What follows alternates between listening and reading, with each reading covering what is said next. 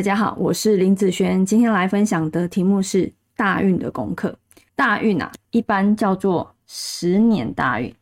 为什么这样讲？因为一个大运走十年嘛，这个十年给你做规划够不够？够了啦。譬如说，你可能刚进入这个新的大运，那后面还有很长的一段时间，赶快去做一个规划，或者是下一个大运已经快要到了，好，那下个大运优势是什么？赶快去做一个规划，好，十年这个时间够长了，一个优劣势的部分都可以去做一个规划。好，假设呢，今天这一个大运可能二十到二十九岁，他可能工作运好，那工作运好的时候，你就要去找一些升迁管道比较好的公司，以升迁为主的，好，你的目标就要放在升迁为主。这方面的部分，因为你的工作运好，往上升职的机会就大，好。那如果好，假设你进入到三十，好到可能三十九，这个时候呢，譬如说财运变好了，那财运变好的时候，有些人对赚钱的动力、积极度就会很高，诶，可以转什么？业务方面的部门啊，或者是走有关于业务业绩方面的事情啊，好，是从事有关于业务你多做一点，或者是兼职的部分，好，譬如说你可能。之后再另外兼职的东西，你才好，你可以多去做这方面的事。你的一个收入来源，基本上只要扩展了，你这方面的财就会从这边过来。不要才好去一直固定薪水哦，然后也不去做一些其他兼职的东西，那你的财很难好的起来。好，所以如果你知道你的财好，就赶快去做那方面的一个规划。好，那或者譬如说。假设四十好到四十九好，这十年好，假设可能你的财运变不好了，好变差了。那不好的时候，好叫做什么破财或损财。那损财来讲，少赔就是赚，好要有这样子的观念，少赔就是赚了。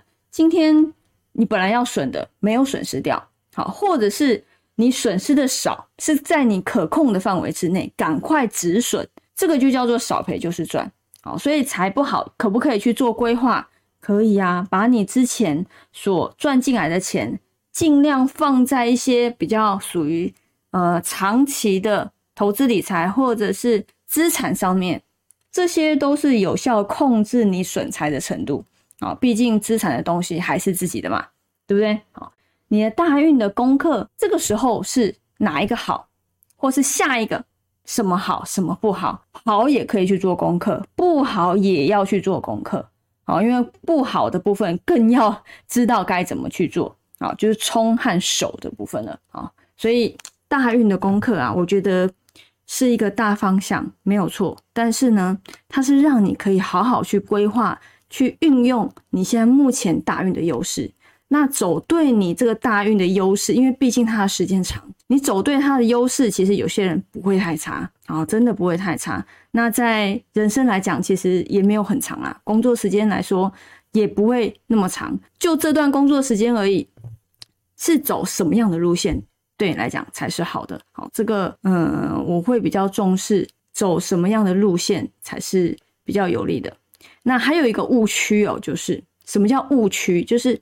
嗯，今天可能一个年轻人哦，八字的财运非常好，好，可能刚出社会，第一个财运非常的好，但是呢，不要因为你的八字财运好，然后你什么都不会就辞职去创业这件事情哦，财运再怎么好，它也是可能一两年一阵子而已，你不要前面哦，把你之前所赚的钱都赔光了，后面好只是来还债的而已哦，好，有些人可能会是这个样子，所以。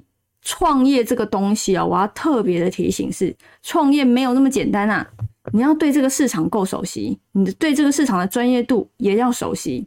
如果你不熟悉这个市场，你就贸然的辞职去做创业的事，大部分都是赔钱的居多。因为它有好的时间，就会有坏的时间。那你不要把前面好的时间全部赔在一个坏的时间点，其实一个坏的时间点就够了，就够了。好，所以，呃，针对创业来说，不要进入到这样子的误区。那你也可以先做一些你有兴趣的相关的业务，去去以业务业绩来讲，来去进财，好，来去增加你所谓的财运的部分。好，因为毕竟它还是有些底薪，那你至少在这个行业、这个这个市场你熟了之后，那你再大胆去做你想要做的事情，我觉得这样子反而才会是一个呃创业的路程来讲才会比较有利。好，那以上这个影片就分享给大家以及我的学生，我们下次见喽，拜拜。